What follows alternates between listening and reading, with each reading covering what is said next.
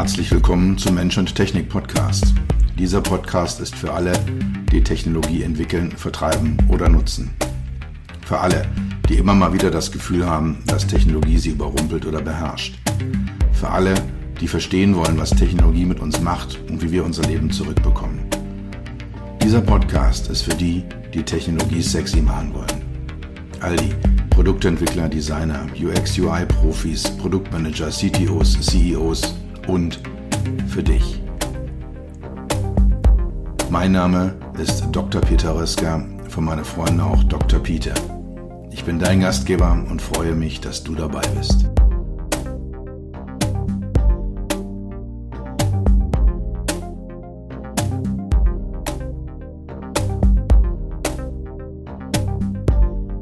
Es gibt mal wieder eine Doppelfolge im Mensch-Technik-Podcast. Als ich mit dem Skripten zu der Thematik Zukunft der Mobilität begonnen habe, war mir schon klar, dass das nicht so einfach ganz ähm, easy, ohne und kurzfristig fokussiert und überhaupt laufen würde, sondern dass es wahrscheinlich eine Doppelfolge ergeben wird. Ja, heute die erste Folge zum Thema Zukunft der Mobilität. Nächste Woche dann die zweite Folge.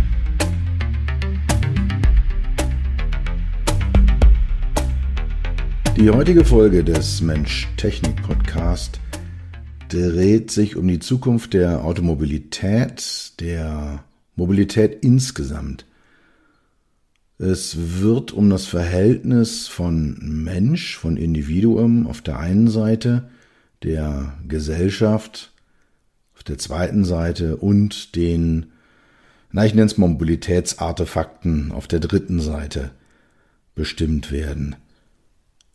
Unter Mobilitätsartefakten verstehe ich jetzt mal alles, mit dem wir uns, solange wir nicht selber mit den eigenen Füßen laufen, von einem Ort zum anderen bewegen. Also von Fahrrädern über Scooter, Elektroroller, Autos, Flugzeuge, schienengebundene Fahrzeuge, Boote und so weiter und so fort. Da kann man sich die diversen Dinge vorstellen. Also das sind äh, jetzt hier Mobilitätsartefakte einfach als, als äh, Dinge, mit denen wir uns fortbewegen. Vor sieben, acht Jahren habe ich noch gedacht, die Automobilindustrie ist zu einem ziemlich langweiligen Bereich geworden. Ich hatte zu dem Zeitpunkt schon äh, ja, über 20, fast 25 Jahre in dieser Industrie verbracht. Und gerade in den Themen HMI, Usability, User Experience, die ganzen Bildschirmsysteme, da war ich davon ausgegangen, dass es komplett ausgeknautscht, das ist am Ende der, der Entwicklungsfähigkeit angekommen. Da kann man noch so ein bisschen hier und da und dort äh, tweaken und optimieren. Hab da noch mal, wenn ich mich in ein Auto reingesetzt habe, immer das Gefühl gehabt, ja, das, das hast du alles schon mal gesehen. Da ist jetzt nichts wirklich dabei, was mich vom Hocker haut oder wo ich sage, jo, da hat mal einer erheblich äh, Hirnschmalz, äh, Kreativität, Innovation reingesteckt. Also das war so das Mindset äh, vor einigen Jahren, was ich hatte.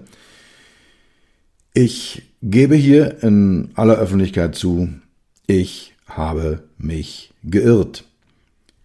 Durch diverse neue Technologien, wie zum Beispiel ja, den Preisverfall der Bildschirme, wie durch eine Gestenerkennung, durch äh, künstliche Intelligenz, durch viele dieser Technologien äh, zusätzlich auch noch neue gesellschaftliche und, und politische Anforderungen, wird das Verhältnis von Mensch zu Fahrzeug, von Auto zu Gesellschaft und auch von Autoindustrie zu Politik komplett neu definiert.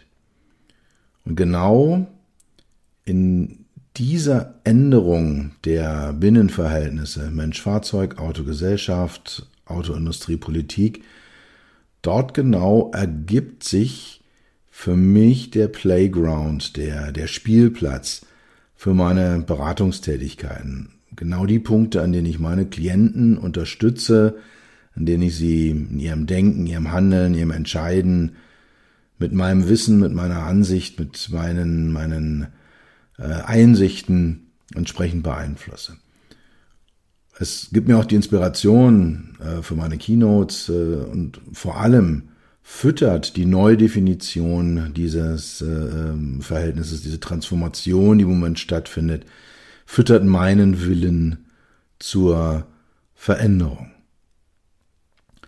Und darum wird es gehen hier in dieser Podcast-Folge und ein kleiner Spoiler.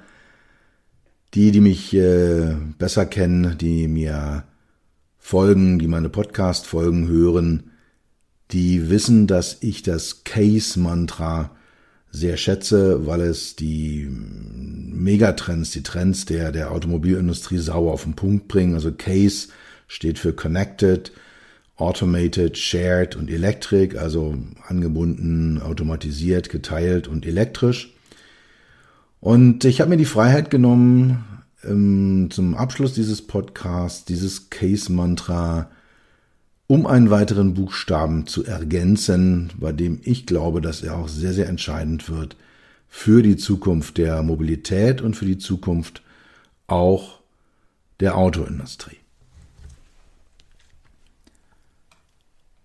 Zur Einleitung ein paar Gedanken dazu, wie Änderungen eigentlich äh, ja zustande kommen, wo sie herkommen, was für Arten von Änderungen es eigentlich gibt und auch hier kann ich schon ein bisschen spoilern. Äh, wir werden alle Arten der Änderungen und wir erleben sie gerade und wir werden sie erleben in der Autoindustrie. Die diversen Arten, die ich hier ähm, jetzt darstellen werde, die, die treten alle gleichzeitig auf. Die sind auch nicht immer sauber abtrennbar voneinander, aber ich habe da mal so eine Kategorisierung vorgenommen und äh, möchte davon mal durchgehen. Es gibt evolutionäre Änderungen.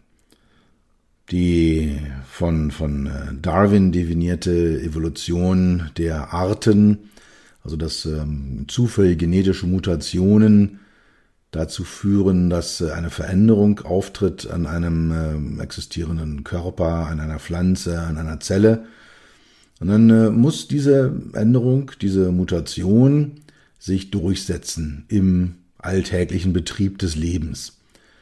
Und die, die gut sind, die evolutionären Änderungen, die setzen sich durch und äh, die, die nicht gut sind, sterben aus. Das ist äh, ja sehr, sehr ein, stark vereinfacht, das Grundprinzip, aber viel mehr ist auch gar nicht dahinter, hinter der Evolutionstheorie. Es ist also eine aus sich selbst heraus Änderungen generierende eher langsame Entwicklung. Also Veränderungen werden realisiert, äh, in, in, äh, auch in der Fahrzeugindustrie. Man probiert es aus, funktioniert es und die erfolgreichen Änderungen, die erfolgreichen Konzepte werden überleben. Ein Beispiel dafür sind äh, die, die SUVs, also Geländewagen war vor 40, 50 Jahren was für, für den Förster oder für für einen Bauarbeiter, für, für jemanden, der irgendwo in Afrika oder in Asien unterwegs ist mit dem Auto, die brauchten Geländewagen. Und Trotzdem hat man versucht, dieses Prinzip der Geländewagen, also das etwas hochgesetzte, etwas hochbeinige, auch äh, die, die großen, großen Volumina in dem Fahrzeug in, äh, mit, mit PKWs zu mischen, hat da so eine Art Mutante erschaffen und die hat nun definitiv sehr erfolgreich überlebt und ist im Moment gerade dabei, die klassische Limousine, den klassischen Kombi, wenn nicht komplett zu verdrängen, dann doch erheblich an die Wand zu drängen. Also erfolgreiche Innovationen überleben, nicht erfolgreiche Innovationen überleben nicht. Und es gilt nicht nur für Technologien und Autos, es gilt für Businesses. Das ist einfach der freie Markt. Der, der Markt reguliert ist. Wenn es angenommen wird, funktioniert es, dann ist es, äh, führt es zu Innovationen. Wenn nicht, dann, dann sterben sie aus. Der, gerade im Businessbereich kann, kann dieser Prozess quälend lange dauern. Ich erinnere mich an den eigentlich mehrjährigen Tod von, von Air Berlin, die ja eigentlich nie wirklich ein vernünftiges Business Model hatten. Ich habe sie trotzdem geliebt und bin mit ihnen geflogen und, und war zum Schluss Platinkunde und habe dieses Sterben also quasi von innen miterlebt. Und ähm, das hat, hat ewig gedauert. Manchmal geht es aber auch ganz fürchterlich schnell, das äh, und auch für Außenstehende sehr überraschend. Äh, als Beispiel fällt mir, spontan, fällt mir spontan äh, die, die Bank Lehman Brothers ein, die 2008 die Finanzkrise ausgelöst hat. Da war ein paar Tage, bevor die am Boden lagen, noch nicht erkennbar für Außenstehende, dass da was kritisch sein könnte. Dann gibt es die revolutionären Änderungen. Die evolutionären Änderungen, gerade im Moment im Technologiebereich, werden mehr und mehr zur Revolution. Im Prinzip ein ähnliches Verfahren. Es werden Änderungen gemacht und die guten Änderungen setzen sich durch. aber im Rahmen von Revolutionen dann doch deutlich schneller, deutlich, äh, zum Teil auch schmerzhafter deutlich intensiver. Wir leben in einer aus meiner Sicht sehr, sehr spannenden Zeit, was die Technologieentwicklung angeht. Wir haben so eine, so eine Hockeystick-Phase, also so, wir hatten eine sehr, sehr lange Phase bei vielen Technologien, wo wir ständigen Fortschritt hatten mit einer, einer gewissen eher niedrigen Geschwindigkeit. Und was wir in den letzten, ich möchte mal sagen, 20, 25 Jahren erleben, ist so der Beginn einer, einer exponentiellen Steigerung der Geschwindigkeit in Technologieentwicklung. Und was dazu kommt, ist, äh, dass lauter Technologien, die alle an dieser Hockeystick-Ecke gerade stehen, sich miteinander verweben und, und, und sich gegenseitig befruchten und dann diese Geschwindigkeit eben nochmal steigern werden. Eine weitere äh, Möglichkeit, Änderungen, Veränderungen zu erzeugen, ist, dass Veränderungen erzwungen werden. Das ist jetzt nicht unbedingt negativ gemeint, man, äh, wir erleben es gerade, die, die Gesetzeslage wird einfach geändert und dadurch werden technologische Änderungen entweder gefördert oder sogar gefordert. Die sind dann einfach erforderlich und alte Technologien werden abgeschafft. Das gab es schon immer, immer mal wieder. Zum Beispiel ja, Einführung von Rußfiltern in Kraftwerken, ja, dass da einfach alte Technologien ausgetauscht wurden.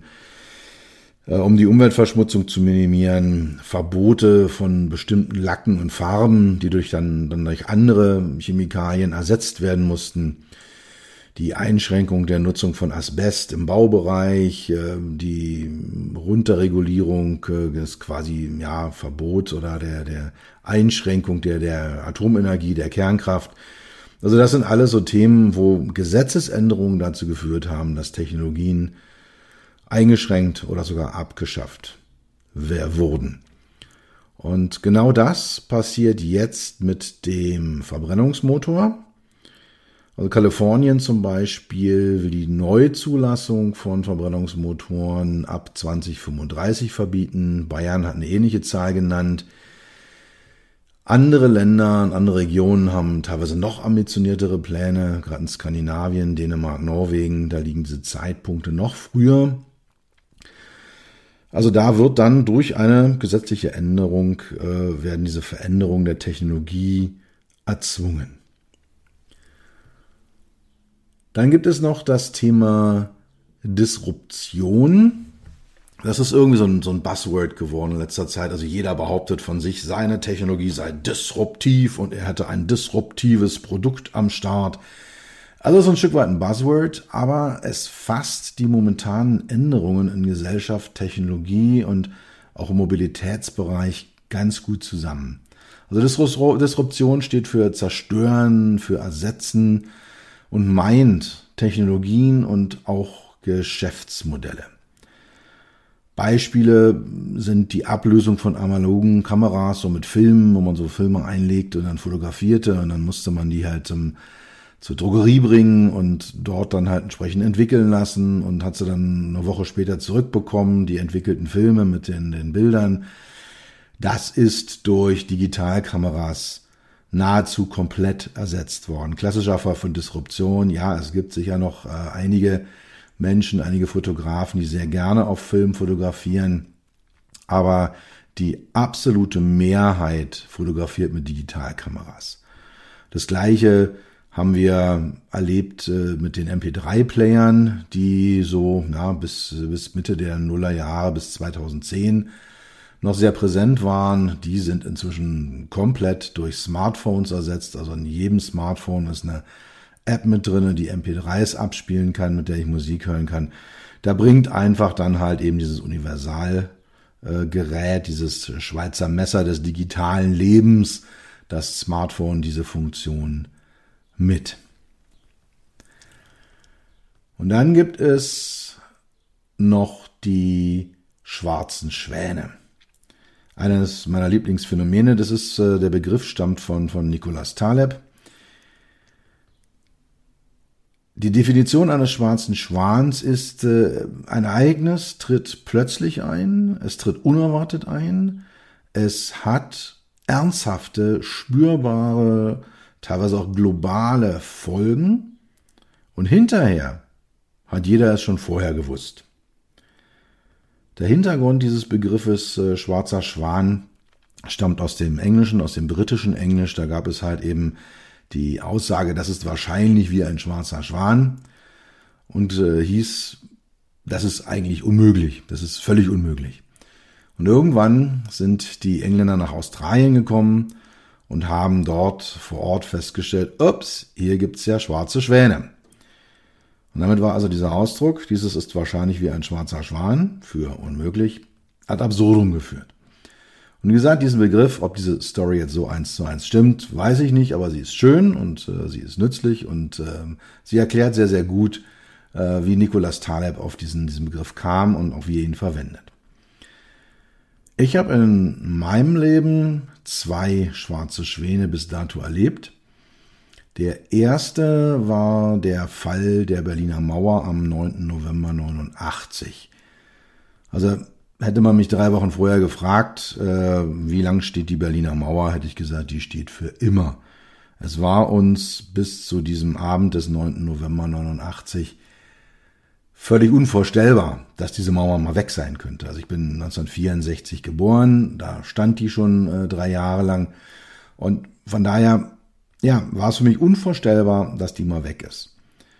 Als sie dann weg war und Deutschland ein knappes Jahr später wieder vereinigt war, war das alles ganz logisch, rückblickend. Ja, da hat ja gar nicht anders sein können. Und die DDR war ja am Ende, die konnten ja gar nicht mehr und es musste ja so sein, wie es dann gekommen ist. Nee, war ein klassischer schwarzer Schwan. Und der zweite, den ich erlebt habe, äh, da stecken wir noch mittendrin, das ist die Corona-Pandemie. Heute gibt es viele Leute, die sagen, ja, ja, da gibt's aber schon und, und, und verweisen einen auf Internetlinks, äh, wo einer schon vor vielen Jahren gesagt hat, es könnte mal ein Virus kommen und aber in der Art, wie es dann kam, wann es kam, welche Auswirkungen es hat, wird ich die Corona-Pandemie definitiv auch als einen schwarzen Schwan sehen. Und die Pandemie wird unser Mobilitätsverhalten verändern. Ganz offensichtlich ist das Nachlassen der Mobilität in den Lockdown-Phasen. Das lässt sich auch wunderbar messen an, Mobilitätsverhalten. Also, dass wir eingeschränkte Mobilität hatten und auch noch haben, ist offensichtlich messbar nachweisbar. Spannend wird es äh, zu sehen sein, wie sich das Mobilitätsverhalten in, ich sag's mal, ruhigen Phasen der zukünftigen Pandemie ändert. Also, dass die jetzt irgendwann schlagartig vorbei ist, den Glauben habe ich verloren über die letzten Monate. Wir werden immer wieder Phasen haben, wo es ja mehr Einschränkungen geben wird, äh, wo die Pandemie wieder aufflammt und es gibt eben andere Phasen, wo es ein bisschen ruhiger ist und das Spannende ist, dass äh, was, was passiert denn da eigentlich mit Mobilität? Wie ändert sich die denn? Und meine ganz persönliche Prognose ist, die private Mobilität im professionellen Umfeld hört sich jetzt ein bisschen ähm, ulkig an, privat im professionellen Umfeld, aber mein privates Reisen oder meine Reisen, meine Mobilität in einem professionellen Umfeld, damit meine ich halt eben sowas wie Geschäftsreisen oder das Pendeln zur Arbeit, das wird weniger werden. Firmen, auch ich, mit meiner Firma, wir haben festgestellt, es geht doch verdammt viel über digitale Medien. Man kann auch Online-Konferenzen abhalten, man kann Menschen treffen äh, online, man, man kann Geschäfte verabreden.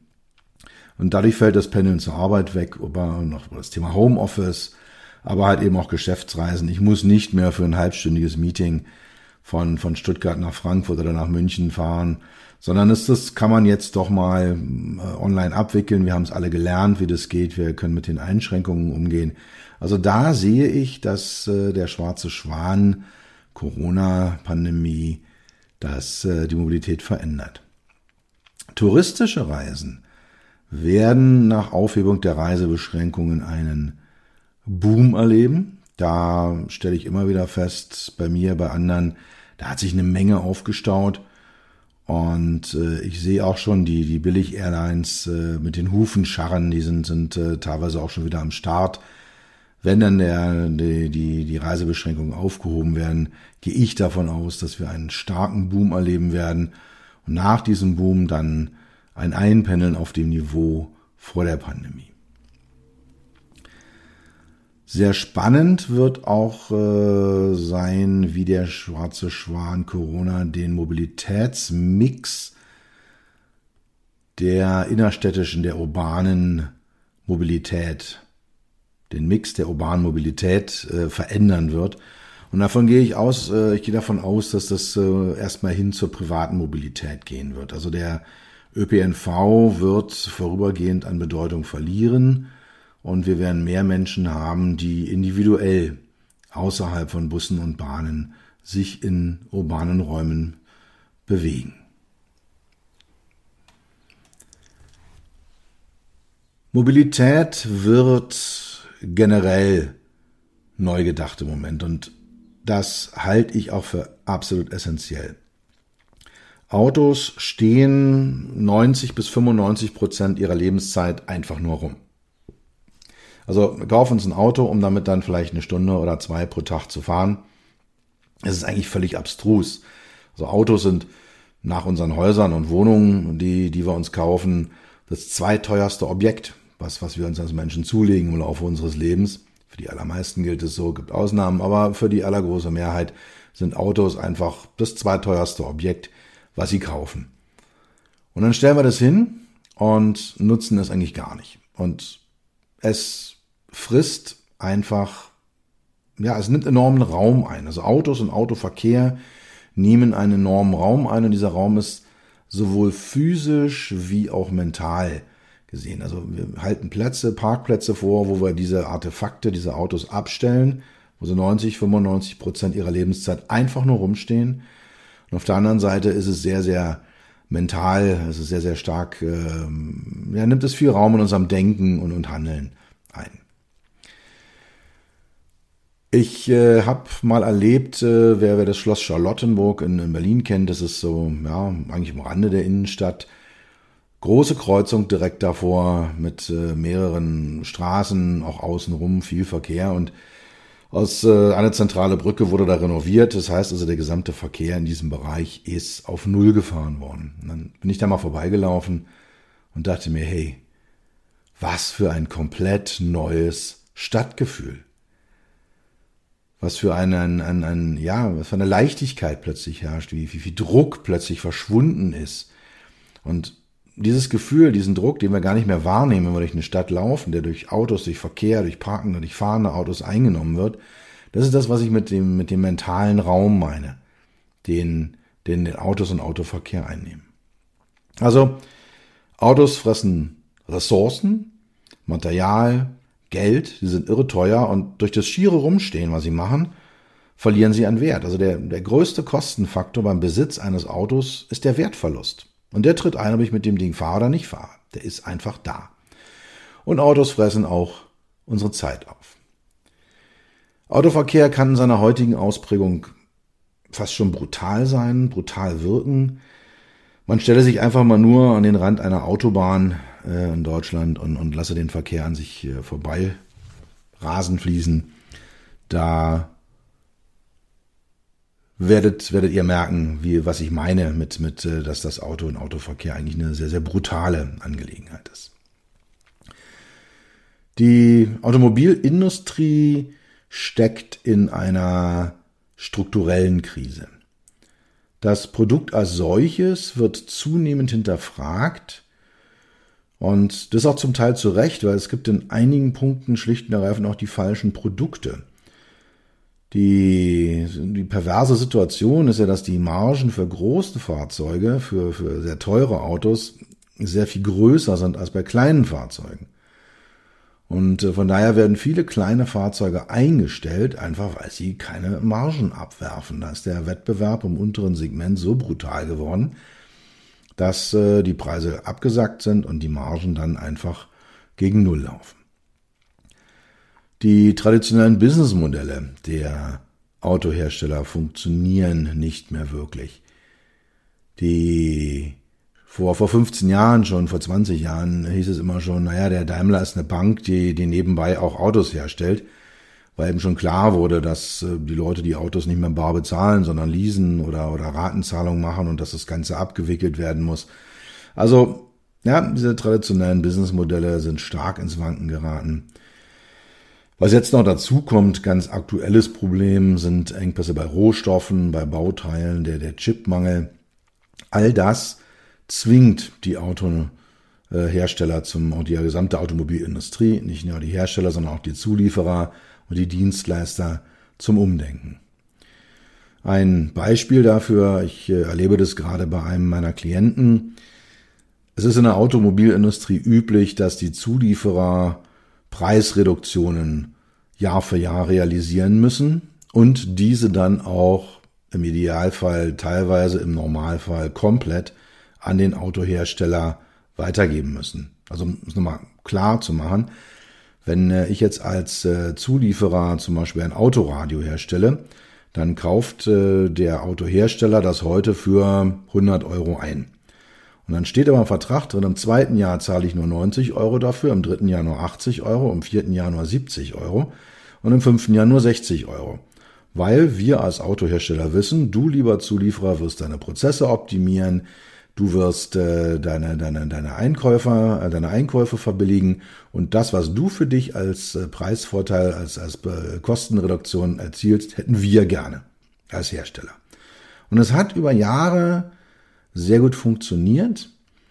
Und ich weiß es eben äh, von einem meiner Klienten, dass das zum Teil schon ausgesetzt ist, sondern sich eher ins Gegenteil verwandelt, eben weil speziell Speicherchips, aber auch andere Rohstoffe unkalkulierbar an Preisen steigen, auch teilweise enorm in Preisen steigen, sodass das so nicht mehr realisierbar ist.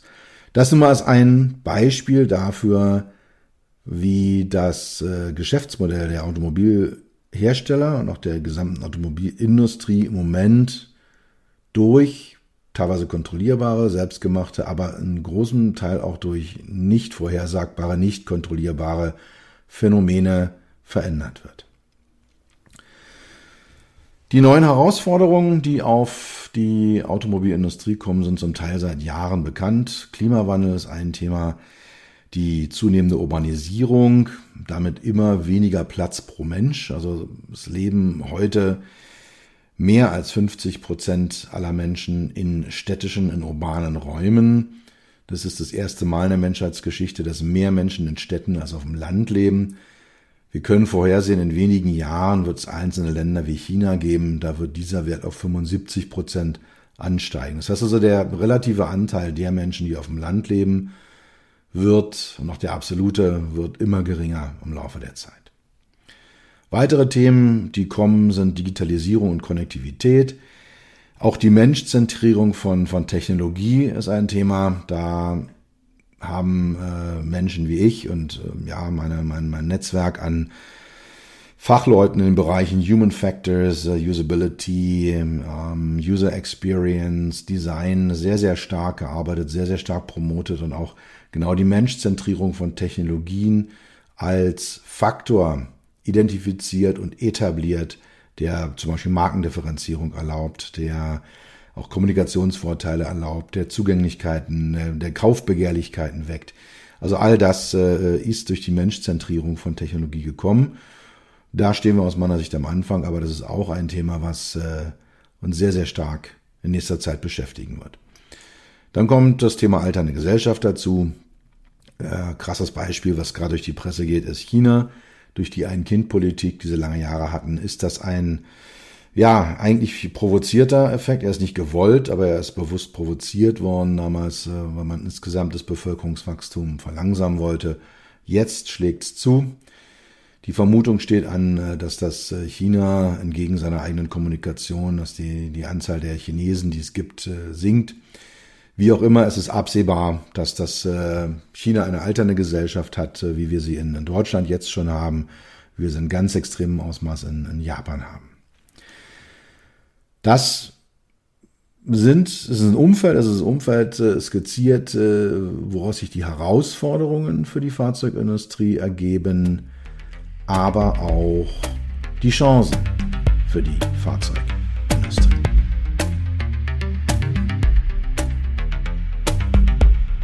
Das ist das Ende der ersten Folge zum Thema Zukunft der Mobilität.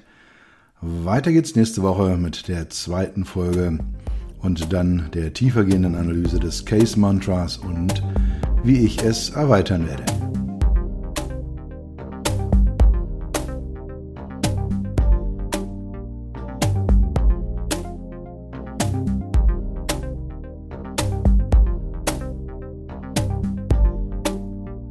Das war's für heute.